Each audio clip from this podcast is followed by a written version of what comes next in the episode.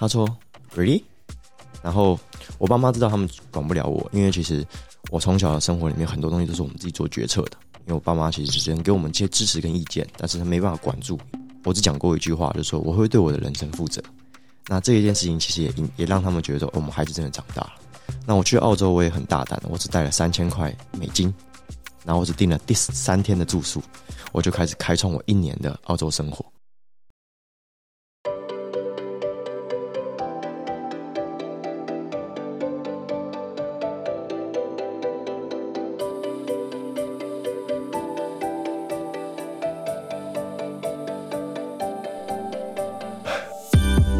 是 Jennifer，欢迎收听 Made in Taiwan，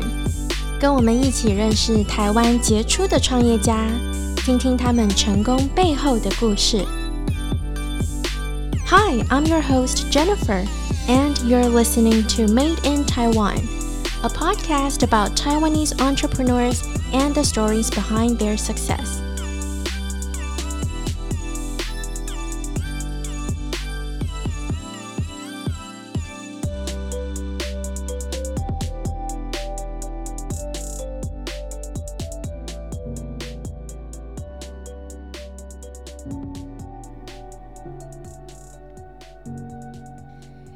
想象一下，你在公司上了一整天的班，还要去外面见客户，下班后要去哪里放松呢？当然是酒吧或夜店啦。可是这个时候你的手机没电了，你没有办法 line 你的朋友，IG 不能打卡，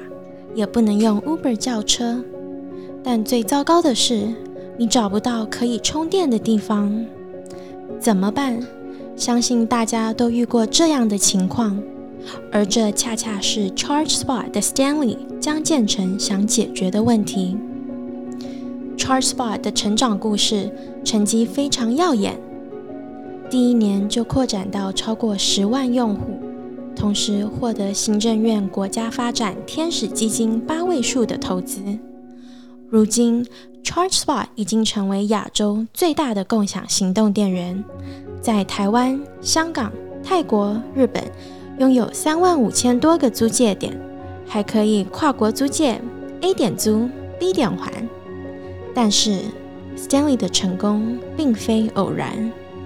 像很多的我们一样，Stanley 一开始并不知道大学毕业后想做什么。事实上，他甚至不确定是否认识自己。Stanley 走遍了世界各地。在经历一番波折后，最终回到台湾创业，追寻最初的创业梦想。Trustpod 对我来说，应该已经是算第三次了，对啊。然后前两次当然都没有非常成功啊，因为创业这段路径不是非常好走的。那 Trustpod 也非常幸运，我们在发展了三年的当中，从香港起家，到了日本、泰国、台湾跟中国。那这一路礼拜，我觉得这个模式在中国一开始有点验证。然后我们带到海外来的时候，也发现这个需求不只有中国人有，其实每一个国家人都有手机。那每个手机上面，其实现在的发展上面都非常的快速，手机的电量都没办法支撑一整天的一个使用行为。所以，这样户外的充电的解决方法，其实非常适合现代人的生活。那当初为什么会想要创业呢？是因为爸爸妈妈也是从商嘛？嗯，因为我家庭的环境其实比较特别，就我从小。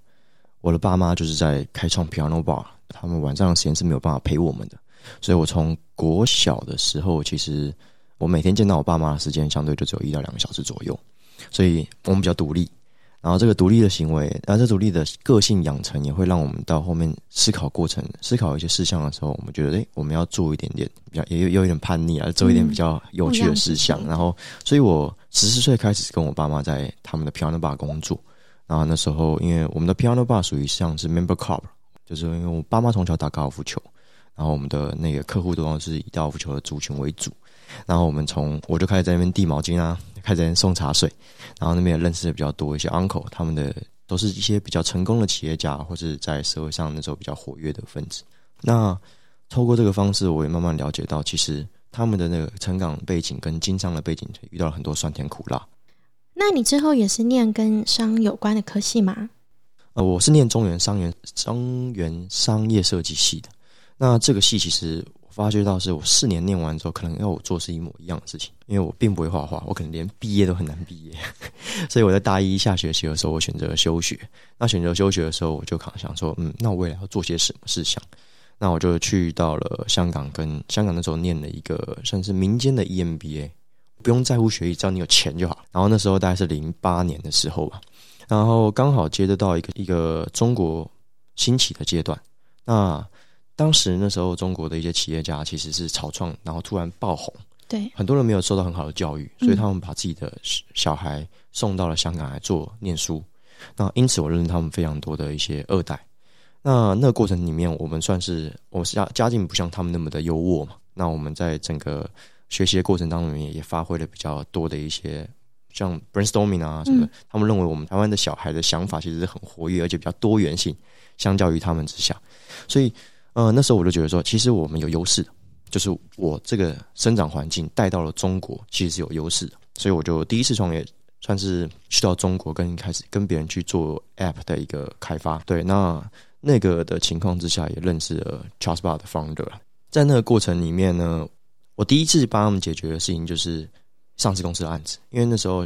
A P P 开发其实在整个中国是非常竞争很激烈的。那前期的情况之下，我们怎么样接的一些好的 customer，就是他们要做 design，那我们就我就把一些我在欧洲、我在美国、我在台湾看到的一些 showcase 来做会诊，然后做提案。所以我们成功拿下了中国特百会的一个，他是做保鲜盒，然后拿下他们的 APP 的开发的案子。这也是因为这样的关系，让他们觉得说，他们是可以重用我的。那你怎么会从保鲜盒做到一个手写书信的 App 呢？我们脱离了很多人与人之间的情怀，所以我第一次做的情况之下是做了一个手写信。在我在 App 上面写完信之后，点击寄出，我的收件者会收到一封真实的书信，而且是用手写的。那这个情况之下。我会觉得说，可以把手写的温度在在地，再用科技的方式传回到人的手上，我认为是很有价值。那当然也拿到拿下了一些奖项，可是最后碍于资金的问题，我们没有成功的把它开发出来。但这个我觉得这段过程里面也帮我增加了很多社会的经验，因为我我刚好提到我在香港上上课的时候，我认识很多二代嘛。那这二代里面有印刷厂的，有邮政的，所以我在这个情况之下，我在二十一岁的时候，我开始做第一次的募资。我的募资呢，长达了。四个月左右，我不断的跑中国的二三线城市，跟他们这样的一些老板谈论我们的想法、我们的做法，然后想要把它做出来。但是因为因为刚刚提到，他们说是比较土生土长、突然暴富的嘛，他们认为这样的 idea 其实哎，跟他们生活不有关系，然后他们觉得说哎，听不太懂。主要还是因为就是说这样的一个 business model 对于他们来说其实是没有感触的。所以后来还是没有成功的募到钱，但是那我也回到台湾去跟中华邮政谈过，嗯，因为他们都想要做转型，因为没有人在写信，所以邮政的市场上其实是一个第一名的做做法。我那时候定价是定在一百到一百二左右，然后它的特色是这样，就是我写完之后，你收到一封真实的书信之外，上面的封面可以用你们的照片，然后我们那时候还想把 AR 放进去，那时候很早，我们想把 AR 放进去的地方，就是因为既然科技嘛，我收到一封书信，我们怎么做结合？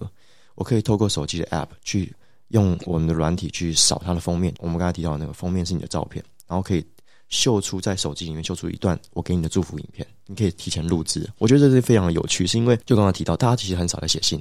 也很少在用书面往来。我的 texting 就变成是我今天找你有 Facebook 讲一下，所以变成说你之间人与人的传递变得很快速、很便宜，变成我不再那么在意你找我的事项，没有温度。嗯，那所以有了这些经验以后，你后来还跑到了澳洲去。我当完兵之后，我去了澳洲一年。那我去澳洲的原因，其实就是，呃，我想找寻我自己，因为我发现我不够了解我自己。然后我也比较大胆的方式，我跟了家人叫我要去澳洲，我要去一年。他说就没有家人朋友就对他说 really。然后我爸妈知道他们管不了我，因为其实我从小的生活里面很多东西都是我们自己做决策的。因为我爸妈其实只能给我们一些支持跟意见，但是他没办法管住。我只讲过一句话，就是说我会对我的人生负责。那这一件事情其实也也让他们觉得说我们孩子真的长大了。那我去澳洲我也很大胆，我只带了三千块美金，然后我只订了第三天的住宿，我就开始开创我一年的澳洲生活。那在澳洲有发生一些什么比较有趣的事情吗？那时候去算是打工度假，然后也算是比较前期的台湾人过去。那我们能够工作，我是选择在城市，因为我知道我不想去农场。最大的原因是因为我认为在那边我学习不到我要的东西。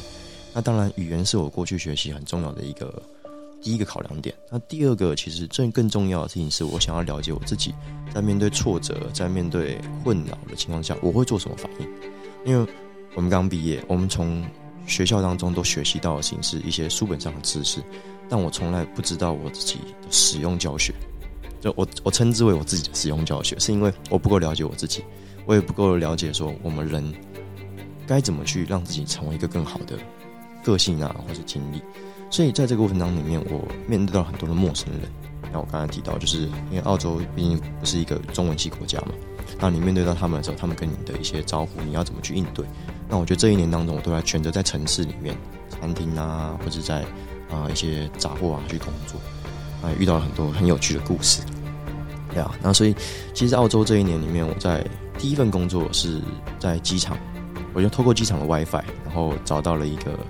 做 quick 可以发送品的一个餐厅，然后老板娘很有趣哦，她就是说好，那你来试试看，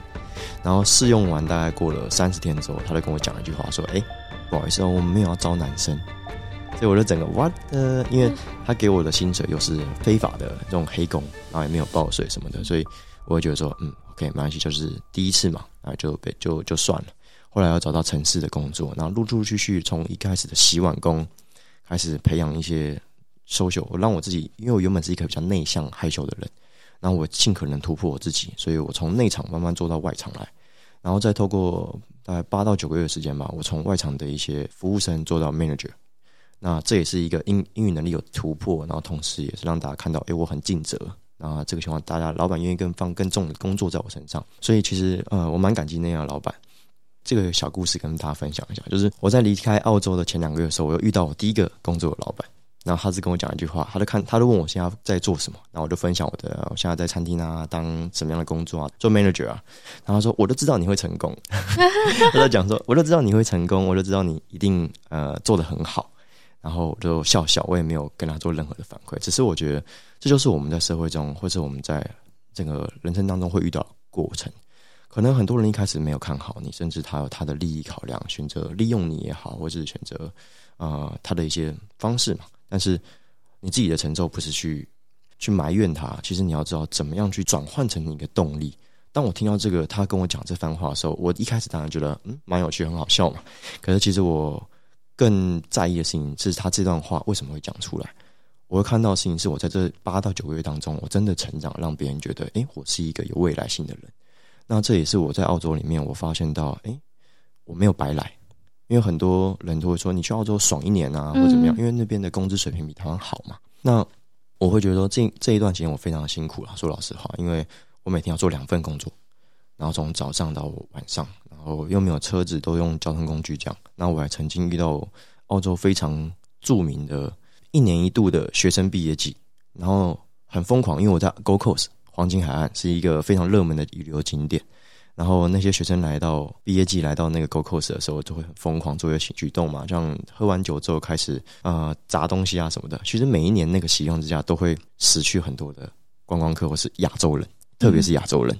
那我也曾经在公车等公车的时候被二十几个人追，追就是因为他们喝醉酒了，然后看到我是 Asia，所以就是要拿东西砸我。所以其实我在最后一时刻的时候上了公车，还好没事，因为公车师傅也刚好知道我那个状况，赶快停下来把我载走。那我觉得这是很很有趣的人生，就是你在不是你自己的舒适圈当中里面，你会遇到很多的一些状况。那我觉得我们学习怎么样去啊，在这个经历当中里面去内化，成为你前进的动力。啊，我从澳洲回来之后，就更加认识自己啊，让自己的性性格啊，什么样做改变，我觉得是一个蛮有趣的历程。对，就是你的努力不懈的精神，而且我觉得像你讲的，台湾台北其实是一个非常舒适的地方嘛，大家都说小确幸。是，然后你你的生活、家人、上班、上课都是在这边，大家都忘记了其实。台湾有多么的幸福，有多么的舒适，所以我觉得我们说 step out of your comfort zone，就是踏出你的舒适圈，然后去体验生活。在人生当中，一定会遇到一些不管是大的小的挫折。我觉得他其实这一段旅程，他就。造就了你今天在工作上面的表现啊，或者是跟人与人的相处啊，比如说遇到 founders 啊，或者是你们一开始像你年纪轻轻的，要怎么跟这些其他的生意上面的伙伴打交道啊，或者是募取资金这些。我去第二次去中国的情况下，是我妈妈的客人，他的工厂那段经历也让我学习到纪律的生活，因为他们是做螺丝的，他们专门在帮捷安特。的脚踏车生产螺丝，他们是非常朝九晚五的工作，所以我每天五点要起来，然后巡视工厂，下午五点的时候做下班，那整个过程非常的规律，然后体验到日式的管理风格。就是住在宿舍的那一种，住在工厂里面。然后他其实是在上海的苏州，就是像上海跟苏州的交界在花桥那边，所以它是比较偏没有那么城市。那那一段期间之内，我也会我也会相对的去锻炼我自己，就是说怎么样能够做一个比较规律的生活，因为。以前没有人管嘛，舒适圈其实或者在澳洲，情况都非常的求，然后作息也没有那么正常，然后没有那么把握自己的时间运用。可是，在那段期间之内，我学习到了管理上的一些方式。在中国那时候的市场上面来说，很多人的教育是没有那么的完善的啊。你要管到四十多个员工，其实生产线上没有四十多个员工，你要怎么让他们按时的在上班，然后去做到你要的规格？其实我认为是需要一点功夫的。那我觉得那个情况下学到这些事项，那当然。我是一个比较活跃的人，所以我没有办法那么的长时间在工厂那边工作。那我也改想改变很多的工厂的一些状况，提了很多 idea，但是后来都没有被接受，都被 reject，因为本身他们认为稳定是最好的发展。这也是我认为台湾到现在的社会当中里面其实比较可惜的地方。很多的老一辈会认为现在做的很好，为什么要改变？就跟我们现在台湾社会是一样的。我现在房地产。可以帮我赚很多租金，为什么还要做其他另类投资呢？那这也会让这所有的环境没有办法做到升级。这也是我后来投入到新的产业当中我所在意的事项。那我其实一直以来我对能源是非常的喜爱，对，因为我觉得我们过去用了很多的自然资源换取了经济的高速发展，但是我们现在其实再多的钱都换不回过去的美好环境。所以，我们怎么去重视能源的使用是很重要的。过往我们用很多石油，用了很多。自然的织物，但是它是没有办法 recycle 的。嗯，但是太阳能啊，或者相关的一些循环的这样的一个能源，其实是未来的趋势。这也是我那时候所看到的。但是我后来没选择去，是因为我跟家人讨论，因为我哥其实也是一个不错的创业家，然后他也是做的非常的成功。那我跟他讨论的时候，他说：“与其你要去做别人的事项，那为什么不来帮我？”因为他那时候做的是 PE 放，他专门在做基金投资。然后我跟他聊完之后，会发现说：“好啊，那。”跟你走，带我飞吧。然后，所以哥哥对你的影响其实很大。应该说，他一定对我人生上有很大的影响，因为他是一个蛮严以待人的人，就是说他对我的要求很严格。那我也曾经被他吼出公司，我犯了一个小错，但这个小错他他会觉得说，如果在比较大的年纪犯这个错，可能会影响非常深远的结果。然后他就在我那时候刚进公司的时候，第一次其实还没有进去啊，在 intern 嘛。啊，十几岁的时候过去那边 intern 一下，十几岁就是哥哥的 intern。对对，然后那时候几几个月的时间，然后我就犯了个错，就被他吼出去，全公司人都看我怎么了，因为他们都知道我是他弟弟嘛，然后直接就要滚出去，然后所有人都吓到。那那时候也是给我一个很大的刺激，因为我会觉得说，我一开始当然很生气，我觉得为什么？因为很丢脸嘛，因为其实里面有很多漂亮的大姐姐，所以我就觉得说，哎，很丢脸。然后为什么我要被像狗一样的方式吼出去？可是平息之后，我会发现，我认真的去了解一下他骂我的原因，我会觉得其实蛮有道理的。因为我那时候犯了一个错误，就是我跟别人去谈论了公司的事项，但这些事项其实不宜去作为一个八卦来去讨论。那时候小时候不懂事，我就觉得那好像是一个话题，我可以跟别人拉近距离。但是后来才发现，其实都有一些考量在里面的，应该说不那么方便的跟别人去讨论。那我那时候就是在这个情况下犯这个错误。那我到后面也会比较了解说，其实话不能乱讲，尤其是当年纪我们越来越有的情况之下，社会经验越来越多，其实很多人都会透过一句话来评判你一个人。那尤其是跟你身边那么近的人，我是他弟弟，我讲的话基本上可信度是很高的。所以如果我讲出来的话是有影响，或者他们的判断，其实都会造成我哥不小的损伤。所以我后来再次回到他公司的时候，我也相对的比较谨慎。后来我知道，就是你跟你哥哥还有到一起到美国去嘛？哥哥好像跟我是校友，他是交大的。呃，他后来是不是有到 U S C？哦，U 对 U S C 南加大，对对对对。然后后来他找我去的时候，他说他想要做在做电影产业之前，他想要做一个是因为他知道 USC 嘛，他想要做美国留学生的会馆，就一站式的服务需求，然后很酷。我们以前也想做这个，对，算是我们第二次创业了。然后我们找了很多钱，呃，失败了，因为很简单。我们都知道加州其实很多留学生的第一站的场所嘛，所以我们就 L A 对 L A，然后我们也租下了一个蛮不错的会会馆，然后也有自己的车，那个凯迪拉克从接送到那个去驾照去哦 D M V 对那个嗯。非常的老人，因为每次都要去排非常排很久，对对，然后动作都很慢，嗯，然后这件事情就是我们看到的问题，就是说留学生其实到了这个地方，他很多东西需要学习，他很多东西可能会被骗。可是呢，我们也发现到的事情是，我们之前在中国累积了不少的客户，他们也觉得说，哎，我儿子想要你在美国嘛，我想要送去那边，你帮我照顾一下。后来发现好多这样的需求，一条龙一条龙服务。然后我们把它做完之后，发现其实好像可以做，因为我们把一条龙服务再拓展到一些比较旅游相关的，那包含到周末的 party 啊，他们现在都有那种超超跑 club，超跑是小事，你知道我们玩到那时候的东西是什么吗？我们去沙漠，去 Nevada 去买了那个报废的车辆，嗯然后我们去买去租大炮，直接射那个车子，那个那个超级酷的，就是你所有美国或者说电影里面看到的所有的武器库都有，而且你从机枪、手枪、机枪到大炮，你都可以买，然后都可以去在沙漠里面所以你这做试射些。点子都是从电影美国的电影里面来的，没错没错，我会觉得说，哎、那时候的生活很酷，就是觉得你把电影的场景做到你自己的创业项目去，其实是非常的 exciting 的，你懂我意思吗？我们开发这个行程需要花费很多的力气跟成本，但是我们后来发现到，其实这个行程，如果你只是靠学生市场，其实很难运营的下去。虽然你做的非常漂亮的，啊、非常令人有吸引力的行程，但是学生其实大部分还是在课业为主了。你要觉得他的问题都还是在他的住宿住宿的需求，他的交通的需求，但其实他们都是一次性的。比如租房子，我签了约，其实就没有太多的事情。我买车也就一次性，所以后来我们失败告场，因为我们那时候我也把 member 做了好多的 level 等级，但是后来发现那个我没有办法 catch 到那么多的的人员，所以其实你做那么多等级是没有用的。对啊，我们那时候还有钻石吗？翡翠？对啊，就是黑有甚至有黑卡这种等级，但是就是那个市场没有办法支撑，所以我们后来还是失败告场。所以因为哥哥的关系，后来又到美国接触了电影的行业。但他觉得好莱坞电影其实一个很高大上的东西，对，确实。那我们也发现到的事情，其实是美国刻意包装的，因为其实我们深入到那个片场的时候，会发现其实他们有很多的需求，其实他们不会很直接跟你讲，比如说资金需求，他们可是他们不会跟你说我需要钱，他们会把它包装成一个很难得的机会，然后让你可以参与到里面投资，然后用了很多，因为他们毕竟在全球的影响力是有的，尤其在美国电影业里面，所以他们就把比如说制片人的头衔啊，或者说走红毯的机会啊，包装成一个投资机会。然后我们也从当中里面认识到这个产业原来可以分得很细，从制片开始，然后一直到后面成品之后的宣发、宣传与发行，需要非常多的资金投资。那我们也发现到，其实美国在播放电影的情况之下，每一个电影要能够进到院线，你需要去制作电影的母片，每一个母片大概是两万美金。那你美国全部的院线大概两千多家左右，那你就要四千万美金的投资，你才能够让你的电影在你的院线上放映。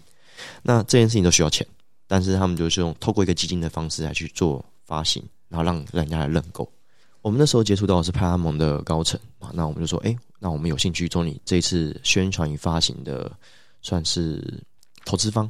然后说 OK，那我们来聊。最后后面我们大概投了不少的资金，大概将近过千万美金嘛。我们在首映会的时候，在广州，我们也有受邀走红毯，对啊，因为其实这一部的在中国的影响力非常非常的大。变形金刚其实是中国非常热卖的电影，其实这跟中资也有一些关系，因为其实现在很多中资也有哦进入就是 Hollywood，、然后其实现在美国的电影啊，就是都要有一个 Chinese person，然后那个 Chinese person 都是要是英雄的角色，就是像比如说投资方他们会有说，哦，那你要帮我设定一件事情吗？还是什么？其实这个是真的有的，因为其实说老实话，不是每一个好莱坞电影都是不缺钱的，其实大部分都缺钱的。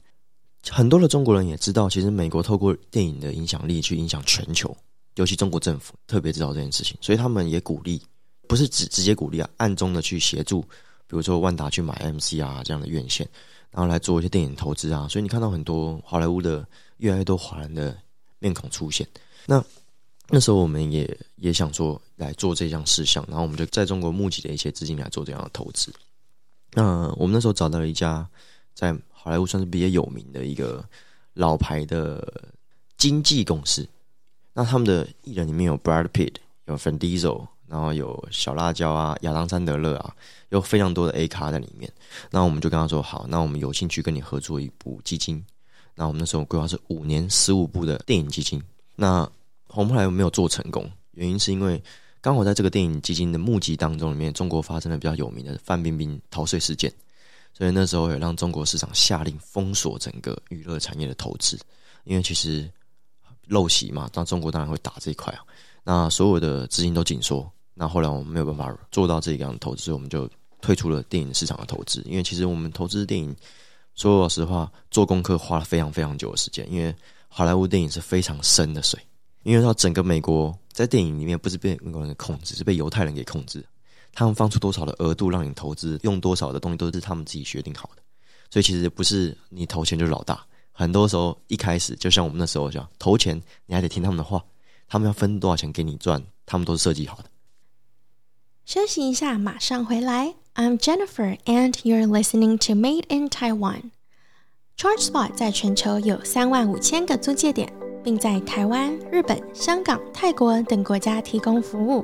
是市占率第一名的共享行动电源。机台支持多种语言，全球通用，并且支援多种支付方式，包括 Visa、Mastercard、JBC、Apple Pay、Line Pay 接口支付及电信支付。ChargeSpot 致力提倡环保，主张循环再用，减少浪费，与用户共同创造美好的绿色未来。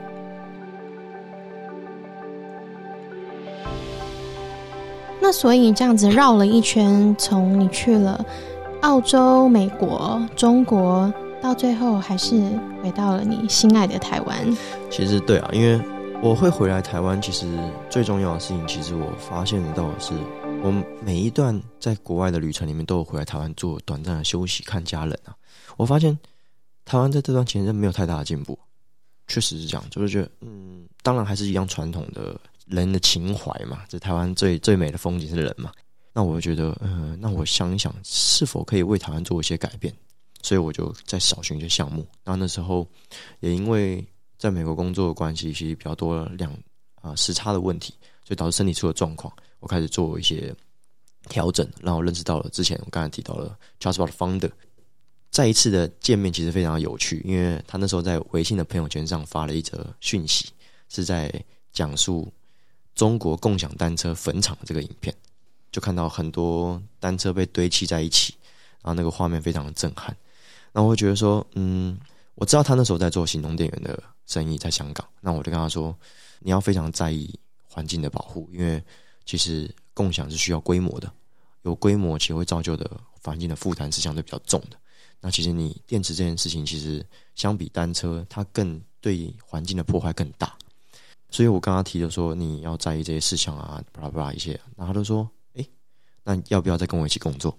然后我就说，好，我们来聊聊。他说，好，那你来的话，我们来做一些相关的这项措施来当。他是邀请我当他的环保官，嗯，然后我觉得哎很有趣。可是后来聊聊发现说，因为我那时候做投资为主嘛，我说，哎，这生意可以做，我要投资，然后我要我们一起来打造更好的市场。因为那时候他刚开始启发，是一个算是 idea 的阶段。然后我就算投资了，然后我也算开始进入到这个市场上去，然后一起发展。对，然后我们就发现说，哎，其实可以一起开始做这件事情。一开始我都是先提出了想法，我就继续在忙美国工作的事项，因为一开始比较多是纯资金投资。然后后来我美国回来休息的时候，我就去了解这个市场发展的经历嘛。发现香港做的不错了，蛮多的一些场域，像兰桂坊啊，什么地方都有。然后他就说他有计划想要做到海外上。我说好，那我们第一站是日本。因为为什么选日本？是因为刚好股东结构里面有一个港裔日本跟香港的华侨，那还是现在我们 Group CEO，那我们就把他带到日本去。那我们发现日本其实也是一个都会型的城市，像东京啊什么，其实都是比较多群聚的地方。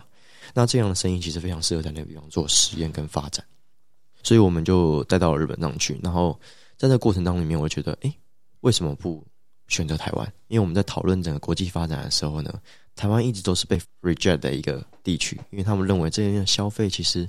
人口 size 没那么大，又那么小，那么小，那为什么要花那个精力？因为每一个市场都需要非常用力的去教育它，因为习惯的改变不是那么的方便的。那我就跟他提说，其实我认为台湾并不是市场小，台湾的消费潜力很大，可是只是没有人告诉他们应该怎么做。那我又想说为台湾做一点改变，因为我体验过很多中国在这方面的一些生活的改变。因为其实要做共享行动电源的前提是当地的移动支付要能够普及，因为你知道中国他们的付款非常的方便，从微信啊、支付宝啊，其实你任何的消费，其实你不用带钱包。那那时候我选择我想要在台湾发展，我在观察一件事情，就是我们在台湾什么时候出门是不用花现金的。其实你可以回顾一下，大概在二零一八年的年初开始到年底的情况之下，Line 跟中国信都推了 Line Pay 卡，绑定 Line Pay 来去做这块的一个推行。那我就发现说，其实这个市场在走的过程当中，里面也会帮助到啊所有产业的升级，因为我不用再付 cash，我不用再付 credit card，我可以透过一个 app 的绑定，去方便所有的付款的节奏跟时间。所以我们觉得，哎，其实这个东西可以慢慢在台湾做发酵。所以我在二零一八年的年底去讨论台湾市场的情况之下，我们跟创办人就是整个团队的讨论，他们说，最后还是觉得说，如果你真的要做，那可能要麻烦你自己先带入资源。那我说好，我想了三个月左右时间，那就来吧。因为我认为带回台湾，因为很多人都跟我反馈，我自己都有发现到，其实回来台湾很多国外的生活的便利性是没有的，反正比较传统，像刷卡这部分还有很多商家不接受呢。所以我就觉得好，那我来做，我来改变这个事项。那我就带了把品牌带回台湾。我在一九年的时候，在二月、三月的时候，正式 launch 这样的一个项目在台湾做推广。你第一个金台放在哪里？呃，第一个机台很酷，哦我是放在一个酒吧。因为 Good idea。对，因为我发现我们都很多人从国外回来的第一站都是去 hang out，都是去哎喝个酒啊，聊聊天。然后大家都会觉得说，其实喝酒的时候很常是在晚上嘛。那这个情况下很长，手机没有电，因为当一天忙完之后，其实很容易找不到人啊，或怎么样的。很多店家也没有那么的喜欢把东西借给他们，因为很多喝完酒了就带走了，对啊。那所以我觉得酒吧是一个非常好的场域，所以我们一开始推广，我大概前三十家都在酒吧里面做推广，那他们的接受度都蛮高的，甚至有酒吧的老板是听到我去拜访，陌生拜访嘛，听完五分钟。直接叫我拿合约出来，十五分钟签完合约我就走了，因为这也是跟我个性有关。我以前非常的内向害羞，可是你创业你必须要做到 top sales，你自己要非常喜欢跟相信你的东西。那我后来在澳洲的情况下，让我比较能够跟跟陌生人接触。那回到台湾来，所有的店家基本上一开始是陌生拜访。但是我会站在他们的立场里面思考，为什么他们需要这个东西？就像我提到，我在 Piano Bar 的时候，其实很多老板会跟我聊他们的创业啊，或是生意的经历啊，我都站在他们的思的立场去思考，说如果我在那个年纪里面遇到这个状况，我会怎么去做这样的措施？返回到我的创业项目的同时，我一开始就会站在立场，他为什么会选择买我的服务？所以这也是让我的 sales 的过程当中有很好的一个提升，跟我过去的背景是有关系的。所以其实很多酒吧都会觉得说，哎，这样的服务其实很棒。那为什么台湾没有？他会觉得那我们来做第一家吧。每个都有这样的想法。然后后来就是变成说，哎，这家也有了，这家我也要。就是说，我的同业都有的情况之下，他会觉得说我这个服务如果没有这边，我好像就输了。那我后来这是一个比较有趣的发展。所以我短短在一年的期限之内，我做到了不到一年，大概到从三月份到年底的时候，我大概做到了一千多家。最夸张的情况之下，我一个人一个晚上谈成了二十家的签约商家。都是酒吧吗？呃，大部分。那时候是酒吧，因为我那时候资源比较多，就是在酒吧上面，对啊。那后来开始有一些餐厅啊，有一些其他的场域都有兴趣做这样的一个了解，所以我就我们召集了很多的业务，然后曾经比较辉煌的一个月拉到了五百多家的的合作商家。那你也知道，其实开小店不是那么容易，倒倒去去，其实最后留下来的，我们这二十个月当中里面也成功创下三千家的合作商家在台湾。我也跟你分享我的小故事。OK，前几个礼拜我就去用了 Charge Spot 嘛，我那天刚好真的是没有带电那个充电线，然后我就开了这个 App，我就在信义区到处到处都有，然后我就去了一家好像是火锅店，我就租了，然后就跟朋友去吃饭，吃完了我就要去还，所以我又在打开 App，它就显示一一个店，我不知道它是什么，因为它就在对面而已，然后我就走了两步，我就进去，我就还。它就是一家 bar，然后我跟我朋友我们在等车，然后我就说哦，那不然你来这边好了。于是像你讲的，为什么呢？因为我们就在那个 bar 里面就消费了，是，所以你看，无形之中我根本不会去这个 bar，但是是因为我要去还这个行动电源，他就多了我跟我朋友两位客人。这也是很多商家跟我们合作很重要的原因，是因为他们发现到的事情是，如果我没有这样的推广，我没有办法吸引一些新的客人来到我的店里面。可是如果可以透过一个借店需求，他可以进来看一下环境，如果你的环境是不错的。透过 Trustbar 可以帮你把客人引来你的门口做敲门砖，但实际上你要留住客人还是有你自己的本本事。对对对，所以其实我认为比较有趣的地方就是说，很多商家慢慢发现这一点之后，开始跑来跟我们合作。那我也觉得很开心，能够帮助到这些这些店家有新的客人。所以其实 Trustbar 本身它解决的是民众的问题，因为我们都知道现在手呃不管怎么样，其实都没有办法支撑一整天的电力啊。我们也做过市场的调查，我们发现过去二十年整个手机的电池。大概成长了十六倍左右的电容量，但是呢，同样电池的消耗能力，在应用层次上面来说，这二十年成长了五十五倍。可是你手机又不可能带这么重的电池出门，像为什么手机越出越薄？像现在出现出 iPhone 12 mini，其实它非常非常小只。那这也是他们在解决的问题：是我怎么样可以把我的晶片做得更好？可是我不会去我的电池去做得更大片，因为其实电池的技术的改革其实是非常非常困难的。远比这些什么晶片的成长来的难多了。可是他们就变成是，我只要能够支撑基础的电量，那你其他周边的电池维力维护才是他们，他们不需要去考量这个东西，是消费者需要在意的。所以他们也卖一些周边啊。你也知道，现在被人家诟病的地方就是 iPhone 没有送那个充电座嘛？对，新的没有了。对他要自己去买嘛？那我觉得这件事情也是，其实所有的产业都看到了，他没有办法解决这个问题，短时间之内。那他们也希望透过这样的需求去赚周边商品的价钱。所以你知道，很多人会觉得说啊，你就是在变相来赚钱。可是我觉得站在企业的立场去思考的事情是，他只是解决他现在没有办法解决的问题。那这也会带来一个新的商机，就是我们做共享信用电源这一块。因为我们都知道，电池是一个非常高污染的生产物品，所以变说，如果你没有妥善处理的情况之下，你会造就了很多环境的迫害。所以其实 Trustbar 在一开始发展的过程当中，我就会比较在意的事情是，我们怎么样在产业跟产业的升级的过程当中，或是发展的过程当中，去跟环境做到平衡发展。大家不知道有没有理解到，过去二十年我们用了非常多的自然资源来换取经济的高速发展，但是现在你拿再多的钱，都换不回过去的环境。我是一个非常喜欢潜水的人，然后我在一八年的时候学习到潜水，那这也是跟 Trustbar 故事会有关系，是因为那时候我在潜水的过程里面，我就问教练说：“诶，怎么没什么没什么生物可以看？”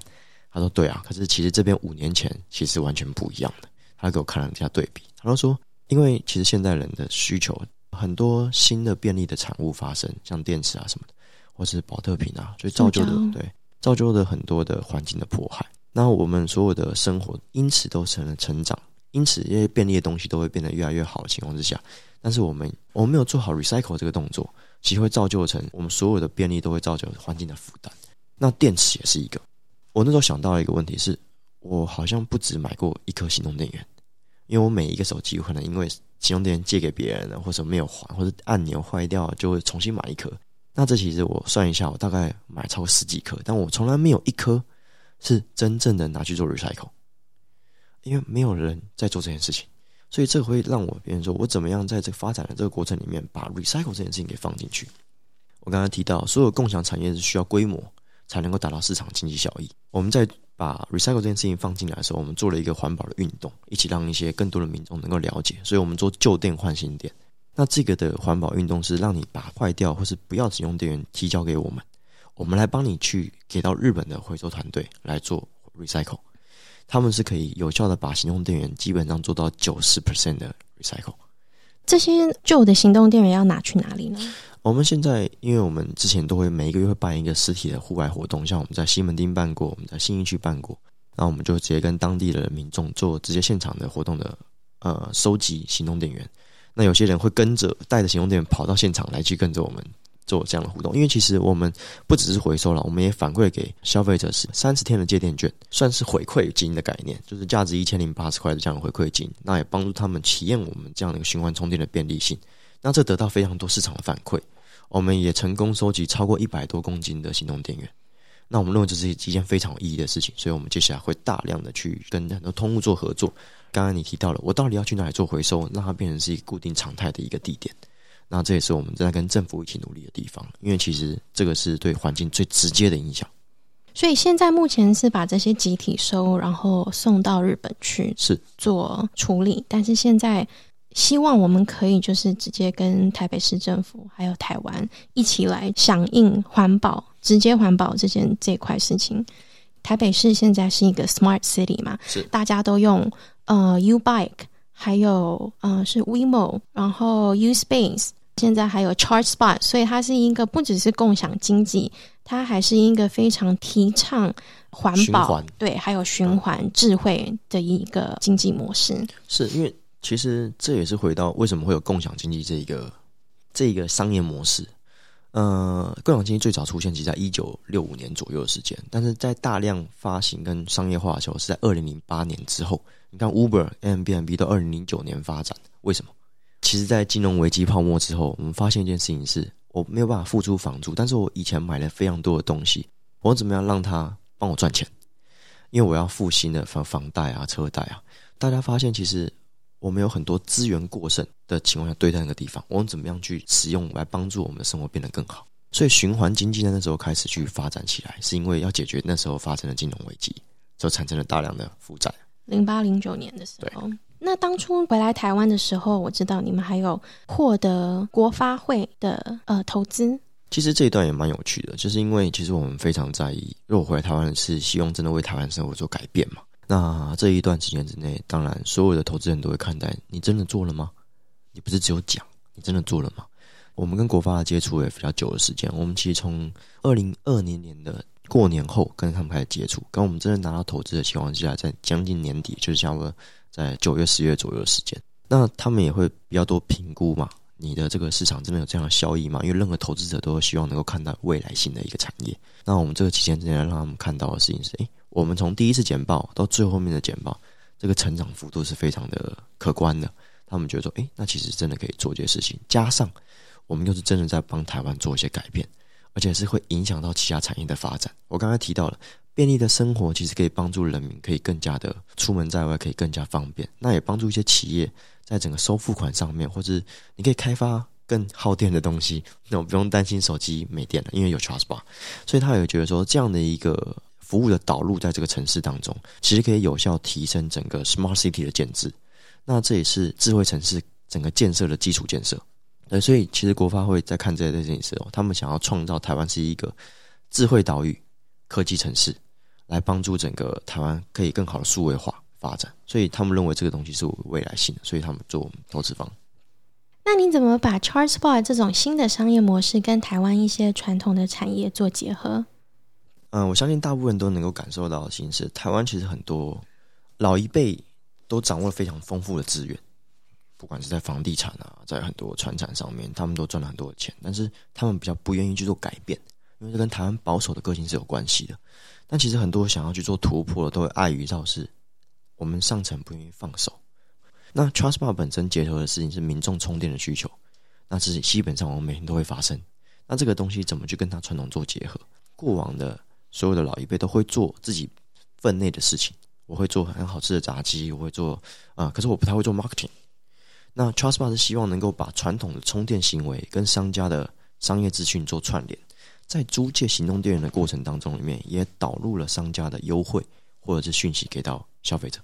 那这件事情就吸引他们的目光，他们觉得说：“哎，酷！传统我要自己发传单，我要做很多的事项，才有可能 catch 到这样的一个使用者。但现在可以让民众自己进来，而且他还不用花钱，在那店家立场上面，他不需要花人工派送的费用，他可以让消费者得到这样的优惠。”他还会直接做变现跟使用，其实对他们来说是非常在意的。不仅帮他们节省了很多的成本开发，也帮他们带来很多新的客户。我讲一下，我比较重点，其实会想要分享一下在 Trustbar 台湾的一个规划。充电本身是解决民众的需求嘛，对于我们来讲是稳定我们公司营运的一个很重要的环节。那我们希望能够第一个先打造所谓的充电生活圈，让大家出门在外真的不用再担心手机没电的问题。那这件事情可以帮助整个产业的升级，因为。很多人会觉得说，哎，如果我更加耗电的城市，我就会把它卸载，就不会太使用它，因为我怕我没有办法支撑一整天，那会导致一些功能没有办法这么被妥善的使用到。那解决这个充电问题跟电力的问题的情况之下呢，就可以帮助这个很多的其他的新创品牌可以去做到更多功能的开发。这是我觉得我想打造第一件事情。本身来说，我们 Trustbar 在解决的东西不仅仅是电量。你要知道，我们其实最大的 value 其实是我们在各个地方都看得到我们的出现。你很难想象有一个品牌可以小到路边摊，大到政府的捷运跟公家单位都有的产品，而且是你到处都看得到。那这是我们想要做到一个通路的资源的建设。我们希望接下来去让很多，比如说去开放我们所谓的充电桩的平台化，就让它不仅仅是可以租借到行动电源，甚至可以做到 WiFi。甚至可以做到像呃翻译机这样的一个市场，因为其实这个很酷的地方就是，我们 Trustbar 是唯一可以做到跨国租借的共享行动电源品牌。我们这么做的原因，是因为我们知道，其实不仅生活需要用电，旅游也是哦，拍照打卡都需要。那我可以把啊国外的客人带到我们台湾合作的场域，那其实他也不只有充电需求，他有其他的需求在里面。嗯我们把我们的装置规格化，让所有有兴趣在上面做租赁的，就转型成租赁的业者都可以跟我们合作。因为我们都知道，你要让消费者去买东西的机会越来越少了，因为大家都有同类值产品越来越多。可是我可能当下要用到而已，那消费者就可以用更便宜的方式去解决他的需求，就像充电一样。我不需要无时无刻带一个行动电源，但是我只想解决我现在的充电问题。我只要付十二块就可以让我的手机充满电。那为什么我要去买一个行动电源呢？这是我们在考量到现在这个商机里面，怎么样都可以通过 recycle 的方式来让这些的业者做转型。那我想打造的就是在啊，让所有的传统业者可以有新的商业模式。你要知道，所有的东西要拿到消费者手上，你要去过，你要经历过很多的制造、生产、然后运输、销售所产生的一些资源消耗，才会到你手上。那我觉得这一段里面可以把它简化，让它变成是怎么样可以透过这个方式用租的。让大家可以再做使用。对于企业来说，它可以比较好控管它的品质，可以做到一些循环的一些再利用。这是我觉得我想打造在台湾上的第二件事情。其实第三件事情是我想要一起解决我刚才提到的。我们都买过行动电源，但是我们从来没有做过行动电源的回收。因为我们都知道，行动电源其实政府有在做的哦，但是因为宣导上面的力度可能没那么大，他们就是鼓励你在热车车回收的时候可以把行动电源带给他。但是一般人都不知道，而且也会觉得说，哎，是不是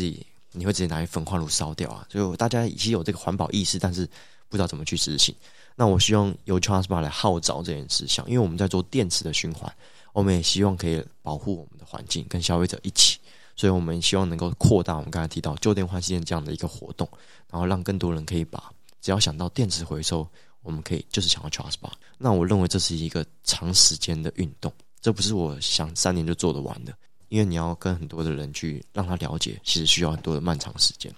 那我这是我最想最想做的地方。因为刚才提到了，我整个人生当中里面接触到非常丰富的社会经验，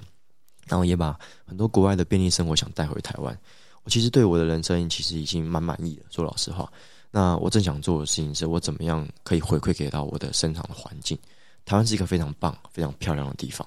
但是我刚才提到了，如果你的电池它没有做到妥善处理，我们的土地就没有办法使用，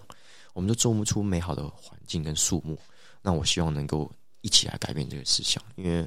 呃，大家都会为了一时的方便来做出对自己有利的行为，乱丢啊等等之类。但是我们怎么样能够鼓励消费者？你给我回收，你还有回馈可以拿。因为现阶段我们都知道，我们的环境不像以前那么的漂亮，但是我们怎么样去 protect 它，让它不要再持续的坏下去？我想要在台湾生根，而且推动很重要的运动。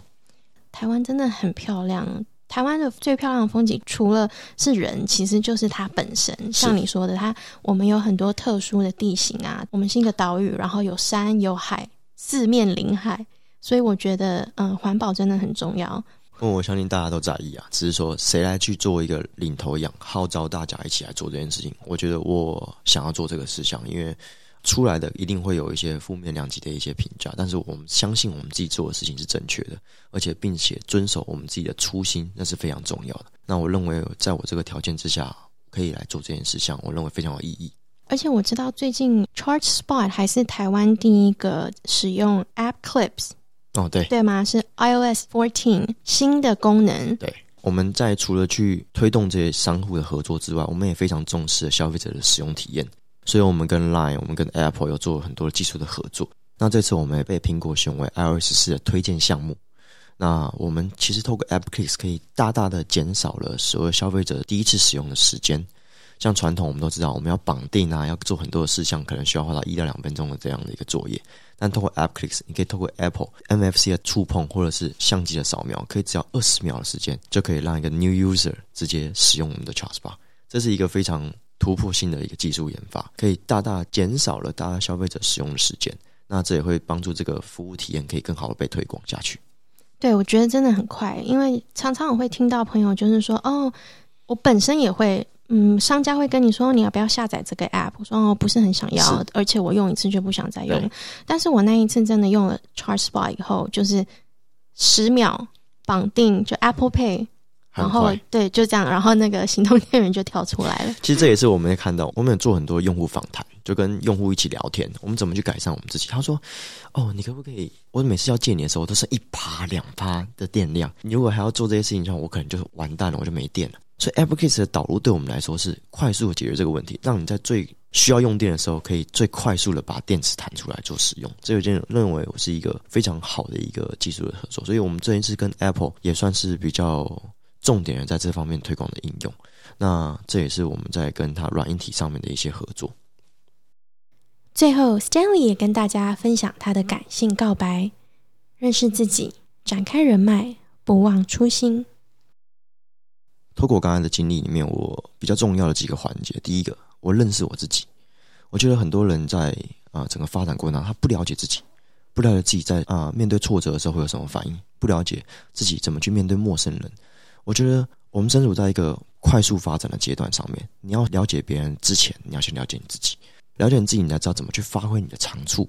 不是你会什么技能而已，而是你的谈吐，你的。应应措施，这是非常非常你可能没有在意到的小细节，而这些小细节都影响别人怎么去跟你做接下来的合作。我认为第一阶段是你要有足够自己面对自己各种情绪的反应，然后去知道你会做什么样的改变，这是第一个。因为所有的成长过程都非常靠运气啊，所以我觉得第二阶段是你要展开你自己的人脉圈。人脉圈不单单只在自己的舒适里面，因为我们都知道台湾是一个非常舒服的地方，生活很方便，到处都 Seven Eleven，你很少遇到挫折。所以，其实你应该展开自己的舒适圈，离开到你原本觉得很舒服的环境，然后去认识到自己之外，去展露很多新的呃人脉的拓展。这也是我在成功的道路上面当中里面，我觉得有受到第二个受惠的地方，就是我面对到很多新的朋友，当我遇到不懂的或是不明白的东西，他们都有在那方面的专业可以帮到我。那第三个，我觉得保持初心，做任何事项的同时，里面我觉得这个过程会有很多的刺激，会有很多新的。东西传递到你身上，但你怎么样在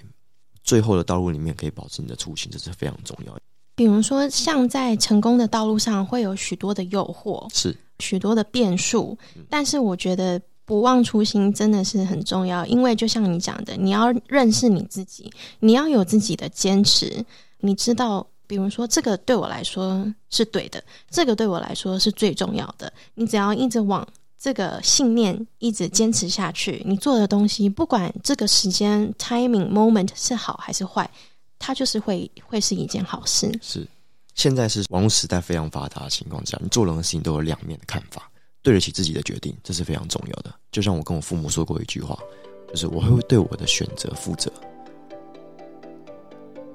谢谢收听 Made in Taiwan。如果你对以上的内容有兴趣，请订阅 Apple Podcast、Spotify、Google Podcast、SoundOn，也请你给我们五颗星，谢谢，拜拜。